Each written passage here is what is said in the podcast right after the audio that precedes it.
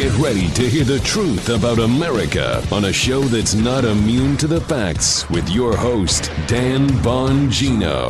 It's pathetic, folks. Absolutely pathetic. U.S. journalists, uh, fake journalists, fake reporters, wannabe journalists, they're all in mourning today.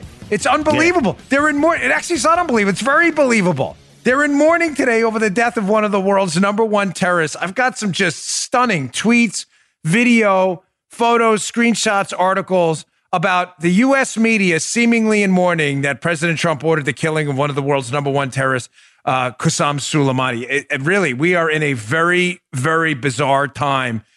The I mean, just the viral explosion of TDS level six infections everywhere should encourage you strongly to find uh, areas um, uh, outside of the containment zone for, for safety and shelter when the TDS infection breaks out of the containment zone later. It's just crazy. Welcome to the Dan Bongino Show. Producer Joseph Armacost, how are you well, today, sir? Good morning, Agent Bongino. I'm doing quite well, sir. Yeah. Yourself? Oh, good to hear. In your finest English well, accent I'm ever. Trying. Uh, yes, we got a lot to get to. I got that. I got another uh, Devin Nunes interview where he just launches a grenade on uh, these things. He has so much information. We have to employ the Nunes okay. translator. I got that We're a ready. lot more. Don't miss the show. Today. I was wondering. Yeah, yeah. You ready? Got the translator? Yeah. All right. Today's show brought to you by our buddies at stamps.com. Listen, let's face it. Most New Year's resolutions are hard to keep. Get more exercise, save more money. We all know we all have them. Well, I have a resolution that's easy to keep. Stop wasting time going to the post office and use stamps.com instead, what we use here at the Bongino Inc. headquarters.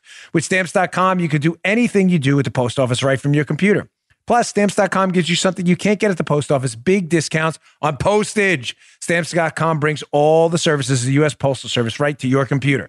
Whether you're a small office sending invoices, that's roughly what we do, or an online seller shipping out thousands of products, or even a mega warehouse sending thousands of packages a day, Stamps.com can handle all of it with ease. Simply use your computer to print out official U.S. postage 24 7 for any letter, any package, any class of mail anywhere you want to send it. When your mail's ready, just hand it to the mail carrier, drop it in a mailbox. It's really that simple. With stamps.com, you get five cents off every first class stamp, but up to 40% off priority mail. What's not to beat here? No more lines, you save money, and it's easy to use. Not to mention, it's a fraction of the cost of those expensive postage meters. Stamps.com is really a no brainer, saves you time and money. 700,000 small businesses are already using it. Give yourself a resolution you can keep. Stop going to the post office and go to stamps.com instead. There's no risk. And with my promo code, Dan, my first name, you get a special offer that includes a four week trial plus free postage and a digital scale. No long term commitments or contracts. Just go to stamps.com, click on that microphone at the top of the page at stamps.com, and type in Dan, D A N. That's stamps.com, promo code Dan, stamps.com, promo code Dan. Stop going to the post office and wasting time. Stamps.com, promo code Dan by clicking at the microphone at the top of the page. All right, Joe, let's go. Here we go.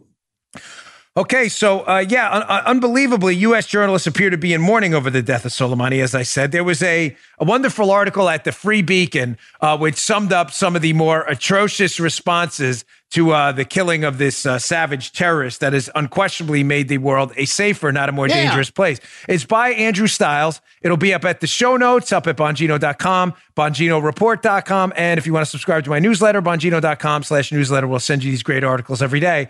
Uh, U.S. journalists mourn the death of Iranian terrorist. Qasem Soleimani's, quote, historic funeral in Tehran gets somber coverage. If they only would have uh, provided such somber coverage to the Green Revolution in Iran, where people were actually uh, fighting for freedom, that would have been really wonderful. Maybe it would have pressured Obama into actually doing something about it, which he didn't. Of course. My man. he sat on his hands, My man. he always does. You know, yeah. So the first clip from the Free Beacon piece, which uh, describes the New York Times, uh, Michael Barbaro, quote of the New York Times, highlighted the amazing images and audio from the NPR team at the funeral of Soleimani. Several hours later, Barbaro posted a bizarre podcast interview with uh, Times reporter Helen Cooper, in which Cooper lamented, lamented, lamented for the liberals. That means the woman's sad um, that the U.S. military was, quote, tragically very good at killing people. Oh, thank God. I'm reasonably confident that is one of the roles of a military operation if it has to be initiated to terminate targets that may be looking to do us harm. They're upset the New York Times that the U.S. military is, quote, tragically good at killing people? Oh, j- Folks, I asked yesterday and I will ask you again. oh. I'm not kidding. It's not a joke. It's not hyperbole. Right. It's not meant for effect. It is a legitimate question to ask these liberal goofballs out there and their media bootlicking, butt kissing acolytes. What the hell side are you on, man? Your concern here is not either repercussions or other than your concern here is, is not the elimination of terrorism, what it might do to promote national security and deterrence in the future. That's not your concern at all. Your concern is the somber nature of the funeral and the fact that the U.S. military is, quote, tragically good at killing people. Ladies and gentlemen, these are real quotes. These are these. uh, This actually happened. Yeah. It doesn't end there. I've got more. In the interest of time, here is uh, Good Morning America, who sent Martha Raddatz over there to the funeral in Iran of this terrorist in the street. Uh, and, and Martha Raddatz, uh, this is about a minute long, but listen to the somber tone of this thing. Can you imagine if this was done at the at, at the uh, at, if they had had a funeral for Bin Laden, who thankfully we disposed of the right way, right? Dump him right in the ocean, right? Can you imagine if they had a funeral and then anyone else covered this? The somber nature. This is the this guy was the equivalent of in, in national security threat level of an Osama bin Laden, if not worse, according to David Petraeus and listen to the coverage and make I want you to I want you to be pay particular attention at the end how they make it very clear that the uh, supreme leader the Ayatollah they were crying because they were so sad. Check this out. I have been in the midst of anti American protests in Iran before, but nothing like this. A powerful combination of grief and anger with shouts of death to America echoing through the streets around us. This morning, mourners filling the streets of Iran's capital of Tehran for the funeral of General Soleimani, killed by that U.S. drone strike last week. Aerial images capturing the sea of Iranians packing the streets to pay tribute to a man revered by many here. Trump made a big mistake. He killed our hero. Soleimani's image everywhere. The impact of his death profound. The crowds are massive and emotional. There are many tears here, many signs with Soleimani's picture on them, but the message is also very clear. These people want revenge. Are we human or not? As we made our way through the streets of Tehran, people surrounding us, shouting death to America. We will have very hard revenge of Mr. Trump. Inside the funeral service, the emotion just as powerful. The supreme leader of Iran weeping and praying over a coffin draped in the Iraqi flag. What is that, Al Jazeera Network? What the hell's going on here? No. Dude?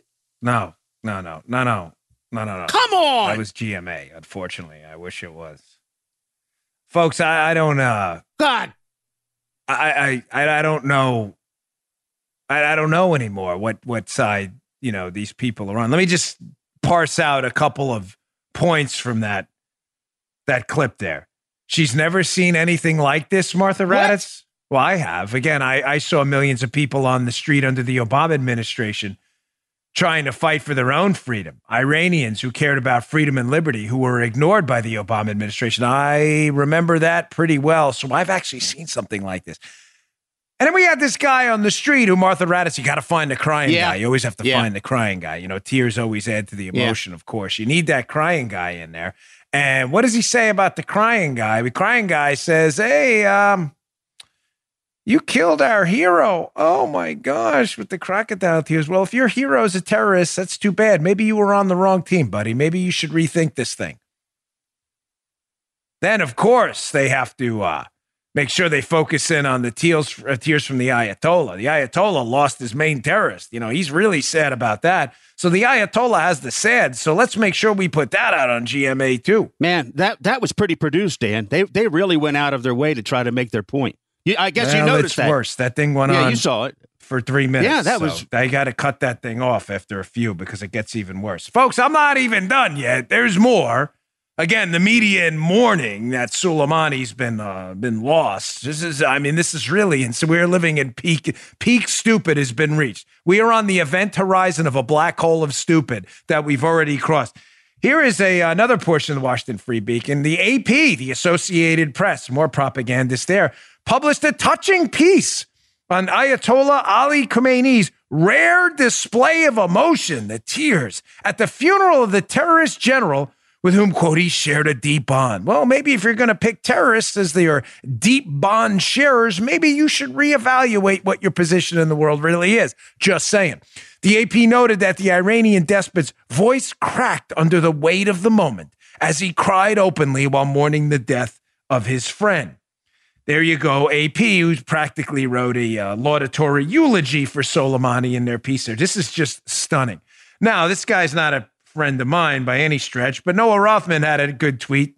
Uh, it's a long story beyond the scope of the show, but Noah Rothman had a good tweet up. This is a Washington Post national security columnist who retweeted retweeted this stupid tweet. So, for those of you listen, there's this uh, Sanam Vakil who tweeted, "Hard to resist not retweeting this," and it's a picture of Soleimani's funeral and the people the, that showed up for it versus Trump's inauguration crowd. In other words, that there are more people at Soleimani's funeral taking a shot at the United States than Trump's inauguration crowd. A Washington Post uh, national security columnist, Missy Ryan, retweeted this. Remember, folks, democracy dies in the darkness. The Washington Post. So Noah Rothman, rightly so, um, called her out, called him out, uh, Missy Ryan out on that, and basically said, "Listen, you know, in the future, this is why newsrooms are going to stop any of their people from tweeting because of stupidity like this.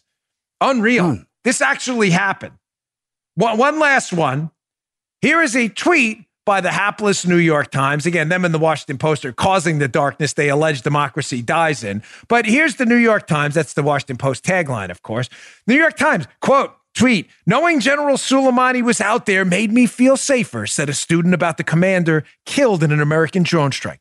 He was like a security umbrella above our country. Listen to today's episode of The Daily.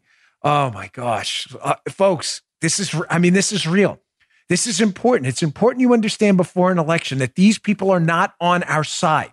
These are these are not they are not. They are not on the side of truth. They are not on the side of America. They are on the side of anything that makes this president look bad, even if celebrating the death of one of the world's most dangerous people, if they have to do it and highlight positive takeaways from oh. it, they will do just that. Eh. Dude, man. I, I, you know what? Enough on that because I could talk about media stupidity all day and it will only make most of us dumber. But it's again, it's important to highlight before the 2020 election. So you understand the places you think you're getting journalism, facts, and investigative reporting. It's all complete garbage. What side are these guys and ladies on? The answer is not ours. All right, moving on. So Devin Nunes gave an interview to Sarah Carter, and uh, this is something in there I had not heard before, folks. And it's a little bit more profound than I think media coverage picked up on. Yeah. Because I haven't seen any other than this Washington Examiner piece. So, uh, Washington Examiner piece, Devin Nunes gives an interview to investigative reporter Sarah Carter. Um, Dan Chaitin wrote a piece on it. It'll be up again in the show notes today. Please check it out. Again, bongino.com slash newsletter. If you subscribe to our newsletter, we'll be sure to send these right to you. Devin Nunes Republicans have an active investigation into the Intelligence Inspector General, the IG. You may be saying, wait, wait, hold on, time out. What does this mean? What's going on? This is a major. You want the translator? I have, it, I have, it, written down in my notes here. What's you want that? the translator? No, not, not yet, yet, because I gotta. I don't. I don't think I'm gonna need because I don't think this one requires okay. the Devin Nunes right. translator. Good deal. This one's pretty straightforward. So Nunes launches this grenade onto the battlefield here and I'm like, really? So why does this matter? Okay. Well, from the Washington Examiner piece, who is the IG? Why does this matter? And what was his resume? How does this tie into the spy? Stick with me. This is going to be important. Right. Quote, this is what Nunes said during the interview with Sarah Carter. Everyone needs to see the testimony of the um, of basically the IG who is who is involved in the whistleblower case. This is what he's talking about. Nunes said, adding, the reason it hasn't been released is because it's very damaging, not only to the whistleblower, but to Atkinson, the IG himself. Nunes said House Republicans have an active investigation open into Atkinson. Really? Whoa. So Atkinson, who's the intelligence community inspector general, the kind of the internal affairs officer for the intelligence community assigned to investigate government malfeasance or misfeasance, right? right. What's the genesis of this and what's going on? Why does it matter? And how does this tie into what I believe is a bigger, more devastating cover up and why I believe the media didn't cover this story at all? Atkinson is the inspector general who the fake whistleblower brought the complaint to that Trump had engaged in the quid pro quo with the Ukrainians. Everybody follow me on this. It's not complicated. The fake whistleblower goes to the inspector general and says, Hey, I've got word that President Trump was on the phone call on July 25th with the Ukrainian president. He sold out the United States in this quid pro quo deal he made on the phone. Okay. Everybody Yeah, got that? cool. The quid pro quo never happened. President Trump beat them to the punch, released the transcript of the phone call. The Republicans call up the ICIG who receives the complaint from the fake whistleblower and they start talking to him a little bit and they find out that there's some major discrepancies in what happened. And what it, what are the discrepancies? Number 1, the fake whistleblower who said that President Trump engaged in this quid pro quo with the Ukrainians. You know, they said, "Oh, information for Biden. We want this information and we'll give you military aid." That never happened. President Trump released a transcript. It's not No. there. You all remember that, Yeah, right? yeah. Here's the problem. The problem is that the requirement to make that report to the inspector general is a first-hand reporting requirement. You had to have seen or heard the information yourself. Hmm. The fake whistleblower did not hear the information himself. Now, there are many suspects as to who he may have heard the information from. A lot of suspects. But the whistleblower, fake whistleblower, did not hear the information himself. All of a sudden, the ICIG, the requirements all of a sudden change. There's a, a, a, um, a, uh, a reevaluation of the rules, and the complaint is allowed to proceed despite the fact that it doesn't meet the guidelines for a complaint to Yeah, proceed. move those goalposts. Move them. So they brought There we the- are. Move them. Yeah, they brought the ICIG up to Capitol Hill. go. and questioned them, And apparently, his testimony is very damning. Now, we haven't seen his testimony. John Ratcliffe and others, Devin Nunes, have been saying, you need to see this testimony from the ICIG, who my guess is he probably said something up there that made himself look really bad when it came to changing or reevaluating the requirements for reporting this complaint. In other words, his changing of the rules could it have been politically motivated? What was he doing? Why change the rules? Why the rush to get this whistleblower complaint out there, despite the fact that it didn't comport with previous interpretations of the rules?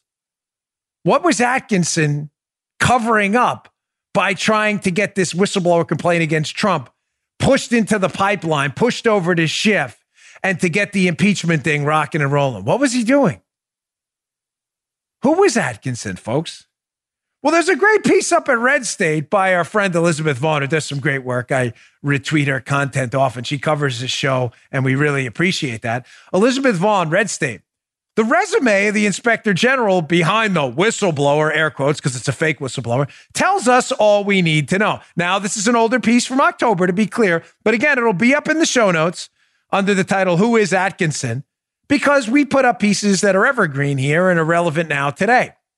So the the inspector general who pushes this complaint and reinterprets the rules to make sure the complaint moves quick and gets to the people, get to that impeachment fast. Who exactly is this guy, Atkinson? Why was he doing that? Was he politically motivated? Well, let's see. Who was Michael Atkinson? Well, from the piece we find out, Julie Kelly from American Greatness took a uh, took a shot at Atkinson's resume, and it tells us everything we need to know.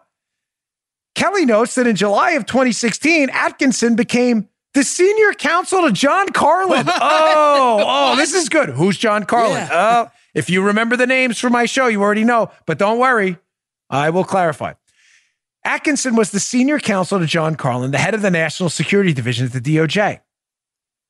Carlin was Bob Mueller's chief of staff when he ran the FBI and was appointed National Security Division chief by Barack Obama in 2013. Folks, why does this matter? Uh, if you're a regular listener to the show, you probably already know why it matters. But if you're just tuning in now, don't you worry, we'll clarify. So, John Carlin was Barack Obama's Department of Justice. He was the head of the National Security Division. Ladies and gentlemen, John Carlin was one of the final people to okay the FISA warrants to spy on the Trump team. Not the final person, but was one of them in the chain of custody that had to approve the FISA warrants to spy on the Trump team. Carlin was one of the final people to say yes. This guy, Atkinson, was his lawyer. Yeah, you know the FISA warrants that have been now entirely discredited that were based exclusively on the fake Steele dossier, the hoax? This guy Atkinson was Carlin's lawyer. Carlin was signing off on this stuff. Oh, and by the way, he was Bob Mueller's old chief of staff, which is going to get. Here we go. Here's our chart. There it is. Barack Obama, Lisa Monaco, Carlin, all connected to Mueller, all worked with Andy Weissmann on the Enron case. They always people all know each other. Catherine, Kathy Ruemmler, Obama's White House lawyer and fixer, was representing Nader, who was a Mueller witness. Keep this chart up a second. Ob- Lisa Monaco worked for Obama. Uh, prior position was taken over by John Carlin. Carlin worked for Mueller. Monaco worked for Weissmann, who worked for Mueller. Weissmann hires Jeannie Rhee and Aaron Zebley, Democrat donors. These people all knew each other. Atkinson, we can we got to squeeze him in the chart now, Paula. Atkinson was the lawyer to Carlin. Folks, I uh, listen to me. I'm going to get to this excellent piece by Margot Cleveland in a moment. I'm, I'm going to kind of I'm going to tie the show all in at the end. But the takeaway here is this. Why was a fake whistleblower complaint about a lie, a quid pro quo that never happened, on a first person requirement, which was waived in this case? The rules were basically rewritten to let this guy, this fake whistleblower, report a, a, a, a, quid pro quo he didn't even hear about himself. He heard about secondhand. Why was it allowed to advance? Folks, it's simple because all these people are trying to cover up what they did in the spying operation with Trump. They all have their fingerprints on this. Now, to be fair, some of you out there, I know some of you are saying this, and you should be. Well, why does the president's administration let these people stay there? Why not fire Atkinson? Why are we letting a guy who obviously has his fingerprints on the whole Spygate dossier, FISA spying scandal? Why are we letting him stay in government? Ladies and gentlemen, I don't have a good answer for that. Clearly, it is a tactically terrible decision. I can propose some speculative ideas, and that's all I can do. Maybe he's getting bad advice from swamp rats who are saying, well, it'll make you look more fair if we keep some of these Obama people on. I don't know. I'm just telling you the result of that are things like this. The same inspector general who pushed the fake whistleblower case by f- reinterpreting the rules to make it move faster to get Trump impeached is the same guy who was the lawyer to the guy who signed off on the FISA warrant. Yeah, the same guy who was Bob Mueller's chief of staff. This is all real. By the way, none of this is open for dispute. Now, you can challenge my interpretation of his motives. Fine. Fair enough. That's fine. You can do that. But the facts I just laid out are absolutely true. Carlin was Bob Mueller's chief of staff, who was investigating the president based on a fake dossier. Based on a fake dossier, John Carlin signed off on to allow the president to be spied on. And one of his lawyers is now the inspector general who signed off on another investigation to the president that was based on another hoax, a quid pro quo that never happened. Read the piece by Elizabeth Vaughn. It is definitely worth your time. And then read it, read that first, and then read the Nunes piece about the interview. That now, Nunes, just to tie this up, apparently Republicans are now looking into Atkinson. Finally. Thank you. I mean, gosh, it seems like President Trump is always on the receiving end of this stuff. When do we start looking into the swamp itself? My gosh. All right, I'm going to get back to this with the Margot Cleveland piece. Don't go anywhere. I just want to motor through a few more things. There's a lot going. This was a heavy, heavy news day, folks, and I don't want to leave you in the wind. As Joe says, uh, always, you know, everything you need to know in an yep. hour. So I got to give you everything. All right, today's show also brought to you by buddies at DraftKings. DraftKings. Listen, the NFL season's coming to a close. I know a lot of you are big fans out there. The second week of the playoffs is upon us. The bad news is there are only a few more weeks left in the football season for you fans out there. The good news, you can still get your fantasy fix with DraftKings, the leader in one day fantasy football. If you've never played before, there's even more reason to celebrate. You can play for a $1 million top prize this weekend. Draft your lineup and feel the sweat like never before. Every run, throw, and catch means more with a DraftKings lineup on the line. It's simple. Just draft your lineup, stay under the salary cap, see how your team stacks up against the competition. Nothing adds to the sweat of watching the game quite like having a shot at a $1 million top prize. Plus, all new and existing users can get a deposit bonus of up to $500. That's some extra cash to play with throughout the playoffs. With only the best football teams left, there's no better time to be playing. Download the DraftKings app now and use code Bongino, B O N G I N O, for a limited time. Both new and existing users can get a deposit bonus up to $500 on your next deposit. Remember, that's, quote, that's code Bongino, B O N G I N O, and you get a deposit bonus up to $500 only at DraftKings by downloading the DraftKings app. Uh, DraftKings app. Minimum $5 deposit required. Deposit bonus requires a 25 times playthrough. Eligibility restrictions apply. See DraftKings.com for details. All right. So we had another situation in regards to the impeachment hoax initiated by the fake whistleblower complaint about the fake quid pro quo that never happened, pushed forward by the ICIG, who was uh, intimately involved in with people involved with the Spygate scandal. Again, they all know each other. It's one big cabal of stupid. So the break in the impeachment case, supposedly for the Democrats, is John Bolton um, is opening his mouth again. I don't know what John Bolton is doing. Yeah. But John Bolton's saying now, hey, if I'm subpoenaed, you know, I'll testify, almost like he's eager to do it. And can I just get this out there? Listen, I I, I know John Bolton not well, um, but well enough, I guess you could say. I've run into him quite a bit.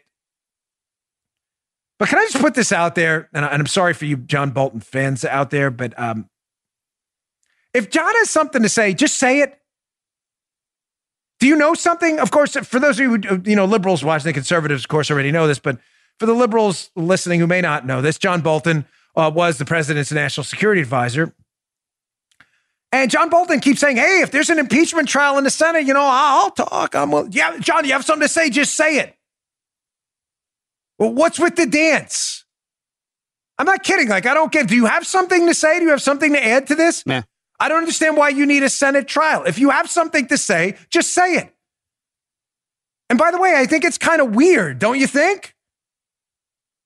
I mean, the president does have executive privilege, right? Nobody disputes that. The degree of it, again, fair enough, we can dispute. But the fact that executive privilege exists in the White House that certain conversations the president has with his advisors are privileged. The fact that that exists is not in dispute by sane people.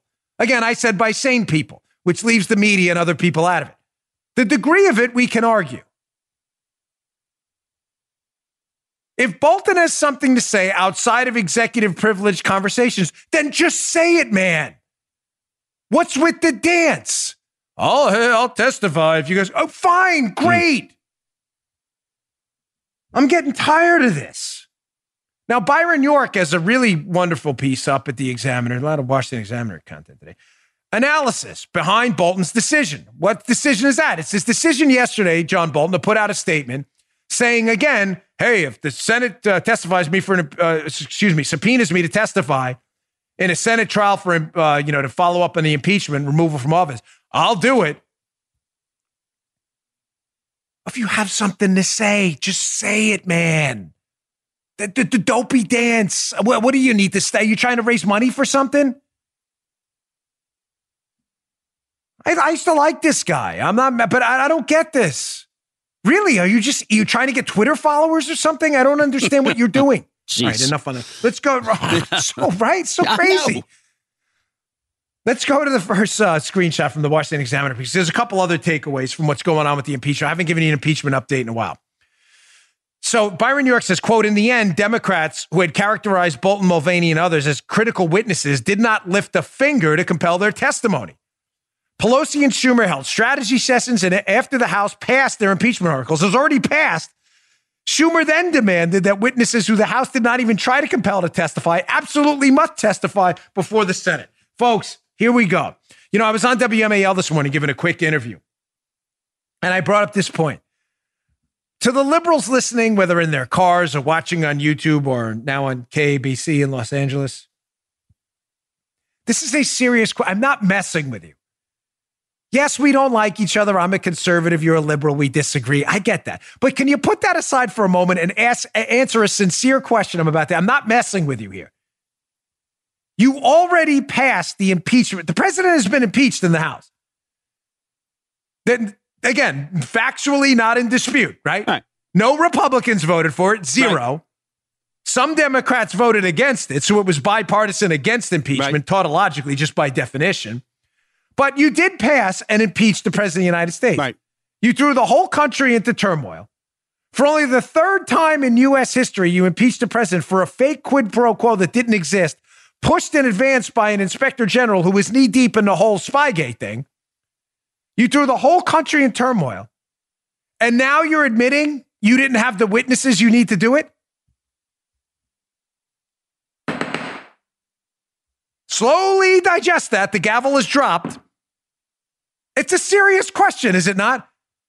Because now Senate Democrats who have to take the impeachment articles from the House and hold a trial, Senate Democrats like Schumer and his other partisan hacks are now suggesting if we don't have Bolton and Mulvaney and other Trump officials, then we don't have the information to remove the president from office. Wait, wait, wait, wait, wait. Time out. Yeah. T.O., we need the red flag. Yeah, where is that red flag? There we go. The official's going through his pockets, looking for the I red the flag. Glasses. Oh, there's the I glasses. have the buzzer. The official's finding The everything but the red flag. What? Oh, is it up there? Paula said it's up in our new cabinet, our new oh. studio. Folks, we have to go under the hood for review here. Yeah. There's a red, there's laundry on the field. You just impeached the president, suggesting he was a threat to national security. You and and and now you're admitting the Democrats that you did it without any of the requisite information to do so. Joe, as the audience ombudsman, is the argument I'm making here, does this make Yeah, sense? yeah. Are you kidding, dude? No, no, seriously, Yes. I'm not kidding. Like, don't you're not reflexively saying yes. No, I'm you not. get what I'm saying, right? Chuck Schumer, hack Democrat, is now saying, hey, we don't have the information Well- we need to remove the president from office pursuant to impeachment because we need Bolton's information. Mulvaney knows. Bolton's doing this dopey dance. I don't know what he's Well, how doing, the hell right? did they impeach him in the Bolton's first doing the dance. Yeah. Yes. I don't get it. How did you impeach him if you didn't have the information? To Democrats listening in their cars and watching us on YouTube now, I'm not messing with you. It's a serious question. Why didn't you just wait? Why didn't you compel Bolton to testify? No, we can't wait. It's urgent. But now we can wait and it's not urgent? I, I'm I'm really, I'm like, I want to gavel my head. Like, you know, they have the, we have the gavel block here from the nice person said it. I'm to, I'm really ready to gavel my head, hoping that if I hit it hard enough, maybe this will make sense. now, now they would, it's going to get even worse because remember, Schiff's argument was, no, we don't want to wait for this testimony. We have the information we need. Schumer's saying we don't have the information we need. So Schumer and Schiff are saying opposite things. Schumer then was, they told Schiff in the House, you can wait and take it to court and get Bolton to testify. He says, I don't want to wait because we have the information we need. Schumer says, you don't have the information we need and we need Bolton. And now we're going to take it to court. Holy Moses, if you're sitting there getting ready to strangle yourself, going, what the hell's going on? I'm like, if you're ready, I, I mean, this is like the oxygen level to my brain is dropping precipitously. This creates problem number two from Byron York's piece. So, problem number one again was this the House just generally admitted that they impeached the president without the witnesses they need to do it. There's no question they did. They admitted they were really stupid when they did Yeah. this. But the second takeaway is this this is an interesting angle by Byron New York. Hat tip to him. He says, even if there's a rubber stamp that he, he he's talking about, just to be clear, let me set this up. He's talking about John Roberts. Supreme Court Justice John Roberts, if there is a trial in the Senate, which there will be now, to remove the president, Justice Roberts will be there. And even if he's just a rubber stamp, this is a quote from York. Another way of saying is, is that he will give the imprimatur of the judicial branch to the Senate actions. So say the Senate, with Chief Justice Roberts presiding, votes to issue a subpoena to Bolton or Mulvaney or anyone else. And say the recipient of the subpoena challenges it in court. How the heck is this going to work? York goes on. Federal judges are not in the business of saying the Chief Justice of the Supreme Court is wrong. Would Mulvaney take the subpoena to the U.S. District Court and ask a judge there to declare the Roberts approved subpoena invalid? Folks, this is a brilliant point by Byron York. Remember, I know liberals have a tough time with the mechanics of government. Conservatives, thankfully, generally don't here. Mm. The impeachment articles will be forwarded at some point by Pelosi when she figures this whole thing out. The Senate trial will happen, and the Chief Justice of the Supreme Court presides over the trial, John Roberts. If Chuck Schumer then says the opposite of Adam Schiff, who said we don't need to go to court to get Bolton to testify, but then Schumer says, no, no, we need Bolton to testify because the Democrats can't get their stupid story straight. It's Roberts, the Chief Justice, presiding over the Senate trial, who is going to make the decision to sit to, if that subpoena is valid. But this is a brilliant point. What if Bolton or Mulvaney, Bolton up here is uh, very unlikely to challenge it. He already said he's willing to testify. But say Mulvaney, president's acting chief of staff, goes to court and says, no, executive privilege. You think the local district court is going to basically overrule their judicial superior in, in Justice John Roberts? Folks, this creates a major conflict of interest. This is a brilliant point. Byron York always does great work. Big B. Does it not? It does a great job. Yeah. This creates a huge conflict of interest. But again, a conflict of interest and a problem created exclusively by the Democrats, who in the House voted to impeach the president based on evidence they didn't have and weren't willing to wait for, the testimony of the people they now say they want in the Senate and can't move forward without. Oh my gosh. Folks, the crazy and the stupid is endless. It's endless. Yeah. All right, I want to move on. Dude, today's show I'm, I'm rapidly is a cornucopia pruning my dendrites. of stupid. Of stupid. it really is. It is. It's a Thanksgiving feast. Just of mind blowing, dude. Hey, one quick promo, by the way, for us, uh, point of personal privilege. Please, again, check out Bongino Report, your new conservative alternative to the Drudge Report. BonginoReport.com. BonginoReport.com. We've been getting tremendous reviews on it. I appreciate all the email and feedback. Drudge abandoned you a long time ago, folks. If you're looking for the best conservative news of the day, BonginoReport.com. You'll see a lot of these stories up there as well. That is a separate website from Bongino.com where we produce original content. Uh, but please, BonginoReport.com, check it out, and Bongino.com if you're looking to read some cool stories as well. All right. So uh, just a quick one here. Uh, Bernie Sanders here is they figured out the new code word, Ferks. You know, you know, Boney, uh, Fer- Ferks is Ferks. Or where I, I meant to say Bernie and folks, which turned out to be Ferks. they figured out that that's true. Yeah. Paul is 11. That's how I got that. By the way, the audience wants you on camera. Yeah. I someone wants to see you on camera. They a guy emailed me yesterday. Says it's only fair. Paula is my wife for the new listeners who d- produces a lot of the show. We have a big team here. Yeah, they want. She said not today. Why not today? I think you look great. No You makeup. look wonderful. Why don't you come in? Pop Yeah. over. Yeah. She said, forget it. She ain't That's- doing it. So she's laughing. That's what her in the background. are. So Bernie, they the leftists have figured out a new buzzword for the targeted killing of uh, terrorist Soleimani. Now, did you hear it? Now, some of you who are Hmm. Voluminous consumers of content uh, or consumers of voluminous content, more precise way to say it, in the media probably do know the buzzword. Mhm. The buzzword is this was an assassination. Assassination. Now, we Yeah. addressed this yesterday. And if you heard yesterday's show, you know why the new leftist and media buzzword is assassination. Why is that? Because assassination of, uh, you know, by a, uh, is is prohibited. I mean, I don't know any other simply way to say it. Simple way to by the U.S. government. Now, targeted assassination and the taking out of terrorists and military targets are not, in fact, assassinations, but the Democrats have settled on this word because it sounds really awful, number mm-hmm. one, and it is prohibited. You doubt me? Listen to this hack, Bernie Sanders. You know Bernie Sanders. Bernie Sanders, biggest fraud. He uses the word assassinate just like he used a billionaire as a billionaire. This guy's the biggest fraud on the, running. And the fact that he may get the nomination is like a gift to the Republican Party because he's such a fake and a phony. You understand this guy's a millionaire himself, Yeah. right? So listen to this cut. This is a quick video. And listen to what he compares the taking out of one of the world's number one terrorists. Listen to what he compares it to at the end. This is how crazy the Democrat Party has become. Check this out. This guy is, you know, was as bad as he was an official of the Iranian uh, government. And you unleash, then if China does that, you know, if Russia does that, you know, Russia has been implicated under Putin with assassinating dissidents. So once you're in the business of assassination, you unleash some very, very terrible forces. People will die. Ladies and gentlemen, people, people will. Yeah. Uh, It's Soleimani, clearly.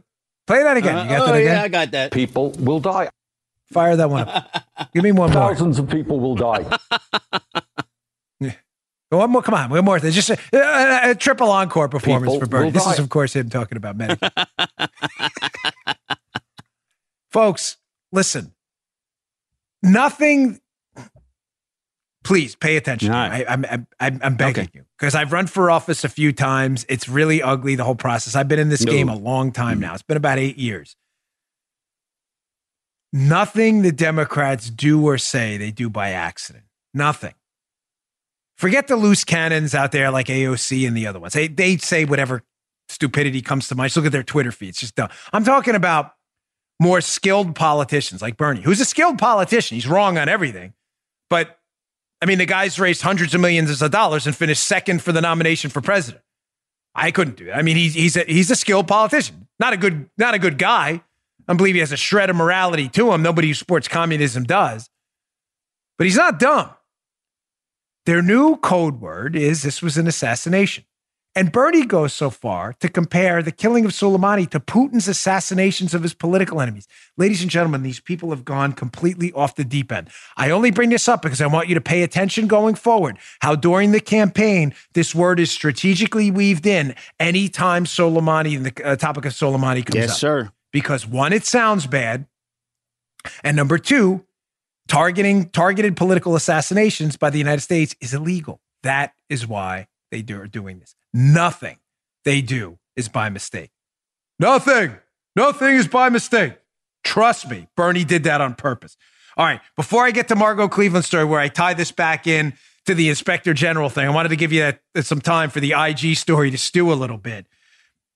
Just a quick note on how before I put this tweet up, uh, it's a tweet by Stella McCartney. Before I put it up, Paul and I are doing some pre-show production here, and she didn't get this. She didn't get this. This is an effort by leftists in Hollywood, uh, a designer, a clothing designer, Stella McCartney. Is that? I don't know if it's Paul McCartney's daughter, and I, I don't know. I don't I don't follow the fashion world. I'm not- I'm not knocking it. I don't creates a lot of jobs. I just don't know anything about it. Um, but Stella McCartney apparently is a designer. And she sends out this tweet, I'm going to show you in a minute, where she's celebrating Joaquin Phoenix. Hey, a very talented actor. I'm not, this guy's got acting chops. I didn't see Joker, but I heard the guy was, amazing. he's been, he was in Johnny Cash in that movie, Walk the Line. He was amazing. But she's celebrating Joaquin Phoenix for, I'm not messing with you. You want to talk about virtue signaling on steroids? For Joe, wearing the same tuxedo for the whole Hollywood awards season. This is real. I sent this to Paul. She didn't get it. Here's the tweet Stella McCartney, at Stella McCartney. She's talking about Joaquin Phoenix. This man is a winner wearing custom Stella clothing because he chooses to make choices for the future of the planet. He has also chosen to wear the same tux for the entire award season to reduce waste. I am proud to join forces with you. XO Stella. Holy Moses, this is real. She did not get the joke. She's like, why is this? Well, I don't understand what they're celebrating. I'm like, that's the joke that normal people don't. Yeah. So you're this guy's some kind of big environmentalist green warrior because the whole award season he wore one tux. Folks, listen, you have been very good to me. My life eh, has been a gift thanks to you. The last five years, this podcast has exploded. We do okay. We're not millionaires like Bernie. We're not billionaires like Bernie's going to be soon after his book deal. Okay. We do okay. I have one tux. And Paula, when did I get it? For the audience. Thank you. Yeah. You're like, what did she say? Yeah. Just this past year. I'm not kidding. We do okay. Life is good. Thank the Lord. And I mean that. And to you, I thank him every night for all the gifts and opportunities he's put in front of me. I'm not kidding. That is not speaking the Lord's name in vain. And it is thanks to you, the greatest audience ever. You have no idea how I talk about you. Yes, you listening or watching me, you right now on YouTube. I talk about you to everybody. The people at Fox, the people at Westwood One, all of my business partners, my book publisher, the Bongino Report people. You are so loyal to me. You have made my life a gift. I mean that. I can't believe I'm living the life I'm living thanks to you. I only have one tux, and I just bought it last year. You know why? Because I got invited to a ball, an inauguration. I'm not kidding. It's not a joke. And I didn't have a tuxedo. and I can't rent anything because I'm one, I don't want to wear other people's clothes. But secondly, I have weird proportions for Yeah. deadlifting and stuff. I have an enormous, I'll leave that for another day. It's not what you think. She's like too much information. Not that Okay. All righty my measurements are all off. She's laughing hysterically. Uh-huh. back. I just bought a tux. We're celebrating this guy because he wears one tuxedo through the whole award season. Yeah. This is hysterical. This is what was I? Oh, oh I was a tweet I saw. Forgive me, I don't remember who sent it. That this is what Hollywood elitists and liberal snobs specialize in. Quote. Symbolic gestures that elevate themselves. Forgive me, I really should att- attribute that. It was someone on Twitter and I just I in a rush to get the show. I forgot who said, but it, whoever wrote that on Twitter, you know it's you. Symbolic gestures. That's what they specialize in, where they elevate themselves over everyone else. Look at me, one tuxedo, the whole award season. Ooh. Jeez. and uh, listen, I'm not, I'm not knocking Joaquin Phoenix. No. I'm not. I don't. He didn't. It's not his tweet. It's hers. I'm not. The guy's a great actor. But I'll just say, I've, you, some of you have heard the story before. When I was in the police academy in New York, back way long ago, you know, we it was hot in the summer. You'd be in your these horrible gray uniforms. Everybody knew we were cadets. They'd make fun of us a lot. We had to wear the, the this weird hat. But one of the things that always stuck out to me is the actor Matthew Modine. Uh, You remember him? He was the wrestler in that movie, and he's been in a lot of different stuff. You've probably seen his face, but look him up. But Matthew Modine's a, a pretty big liberal. And I used to see him in the heat in the summer. He would ride his bike to work around Manhattan. We'd see him a couple times. And I always thought, like, all right, at least the guy's not a fraud. Like he's some kind of green activist and he, you know, he, he takes his bike to work. What bothers me about these other elitist snobs is most of them are pretty much frauds. I guarantee you, Stella McCartney and others. Or what are they? Are they doing anything to curb their air travel? Are they doing anything? Like, are they driving around in a Prius? She may be. You're welcome to tweet back to me. I'll put it on the show tomorrow. What are you doing? You live in some kind of like environmentally friendly house. What are you doing to support solar power? I mean, are you getting involved with the the people in Nantucket, telling them to put wind farms? The you know the rich liberals who won't put wind farms off the water in Nantucket and Cape Cod and elsewhere. Are you telling them to do that? Foie gras, All anyone? virtue signaling, folks. Next. Next. All right, I got to get to this one because this is going to tie the whole show All right. together. So before I kind of let that stew a little bit, again, the Nunes just grenade that he launched out there, that there's now an investigation into the inspector general who pushed the fake whistleblower's claims by reinterpreting rules. Yes, the same inspector general who apparently was involved in the Spygate thing. Now, the guy he worked for, the inspector general, Carlin, as I said to you before, John Carlin, who was one of the final officials to improve the to uh, approve the dossier. John Carlin was Bob Mueller's chief of staff. Ladies and gentlemen, let me just say this right up front. Bob Mueller was clearly brought in to be the bagman here. There is no question in my mind anymore that when Bob Mueller is appointed May 10th of 2017 as the special counsel to investigate Trump on collusion charges the FBI and everybody else already knows is a hoax, that he was done, he was brought in completely 100% absolutely to sweep up the FBI's mess. That's the only reason. Do you understand what a huge scandal this is? Why is Bob Mueller and his team not being investigated right now? Ladies and gentlemen, the IC, the IG report, excuse me, not Atkinson. Now we're talking about Horowitz, the other IG, mm-hmm. the Department of Justice Inspector General, different Inspector General. Horowitz's report, the one we just addressed the, that came out a month ago, that just wrecked the FBI, Jim Comey, and everyone for investigating false charges in the dossier and spying on the Trump team. The report is damning. Why are we now not investigating the Mueller team for continuing this hoax, knowing the whole thing was a fraud. Now, Margot Cleveland has a stellar piece up in the Federalist today. Again, be up in the show notes. That is worth your time. Please read it. Again, sign up for our newsletter, bongino.com slash newsletter. I'll email to you, save you the work. Headline January 6, 2020, Margot Cleveland. Inspector General report shows the special counsel replicated the FBI's abuses. Folks, how is this not under investigation right now? If I'm going to get to some takeaways from this piece in a moment, but we now know something I told you eons ago, by the way. I'm not patting myself on the back. It's just if you're a listener to the show, you've heard this often.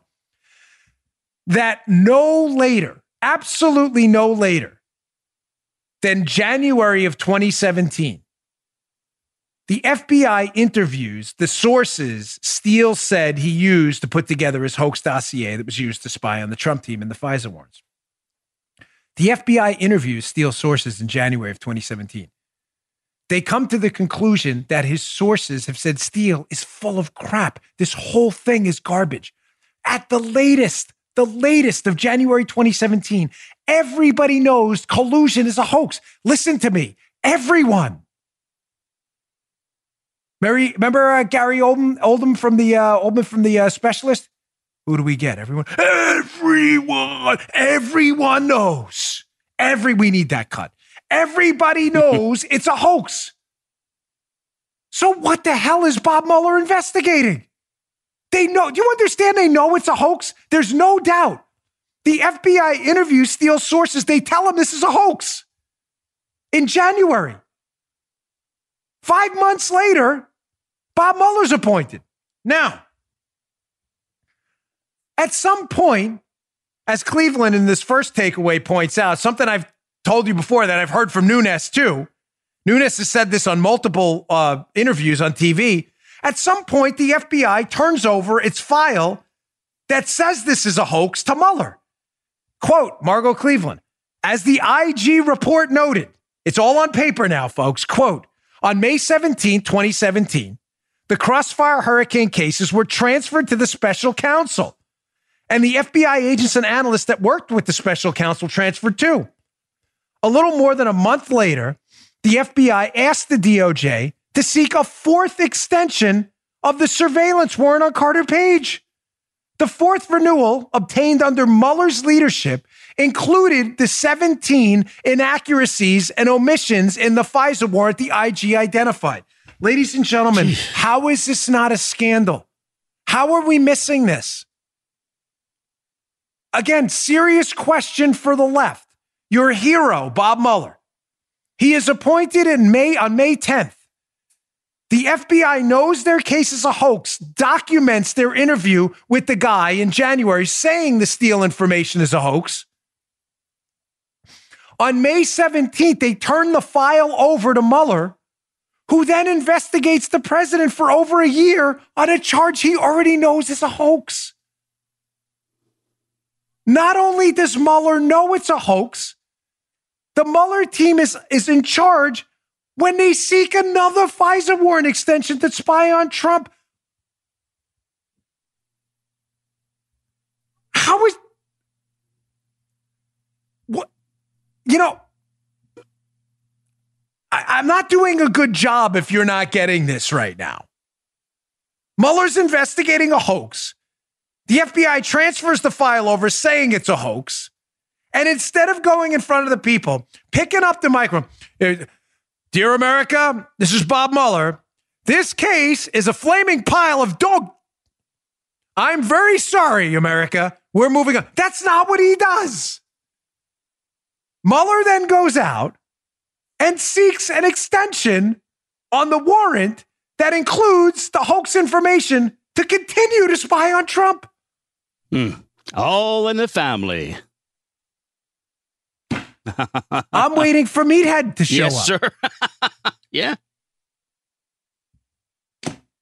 Margot Cleveland, this is a great piece. Yeah. You know, in everything that's gone on with the impeachment hoax, Iran, the IG report, and all stuff, how has that fact escaped people? This is a wonderful piece worth your time. that we now know in the IG report. The Democrats celebrated the IG. Oh, the IG and Obama appointee, this guy's going to be honest. He has now pointed out that Mueller continued to investigate a hoax and double down on a hoax, and nobody's questioning Mueller. We can't question Mueller, his service to the country. Thank you, Bob. Fine. You served the country. Newsflash. So did millions of other American veterans out there, law enforcement officers, first responders, firefighters, teachers, and others who improved the lives of others. I promise you, if they committed a serious act of malfeasance, their butts would be investigated. Why do you get a pass? What is he, some kind of like Justice League superhero? The piece gets worse. Second takeaway quote Cleveland's piece. Most significantly, in June of 2017, the FBI's Office of General Counsel falsely represented that Carter Page had not been a source for another federal agency when reality, Page had been approved as an operational contact and the FBI's attorney had been told so in an email. Yet the final surveillance renewal warrant application failed to inform the FISA court that while Page had connections with the individuals connected to Russian intelligence, he had provided information about those contacts to another agency as an approved source. Do you believe this mm. crap? The warrant approved to continue spying on the Trump team after Mueller's appointed. Mueller's appointed in June for the uh, in May for the libs. The warrants approved in June is based on information Mueller knows is a hoax. And not only that, there's approvals to continue to spy on Carter Page, repeating the 17 lies from the prior FISA warrant applications, lies and omissions, categorical lies where they lied to a FISA court. And the biggest lie of all that Mueller does nothing to stop is that Carter Page has been contacting Russians illicitly and could be a spy when he was contacting Russians on behalf of the CIA.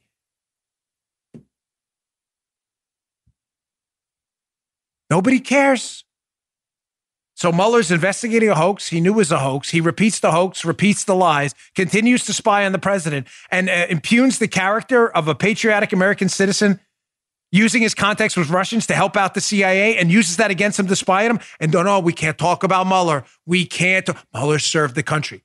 Thank you. A lot of people did.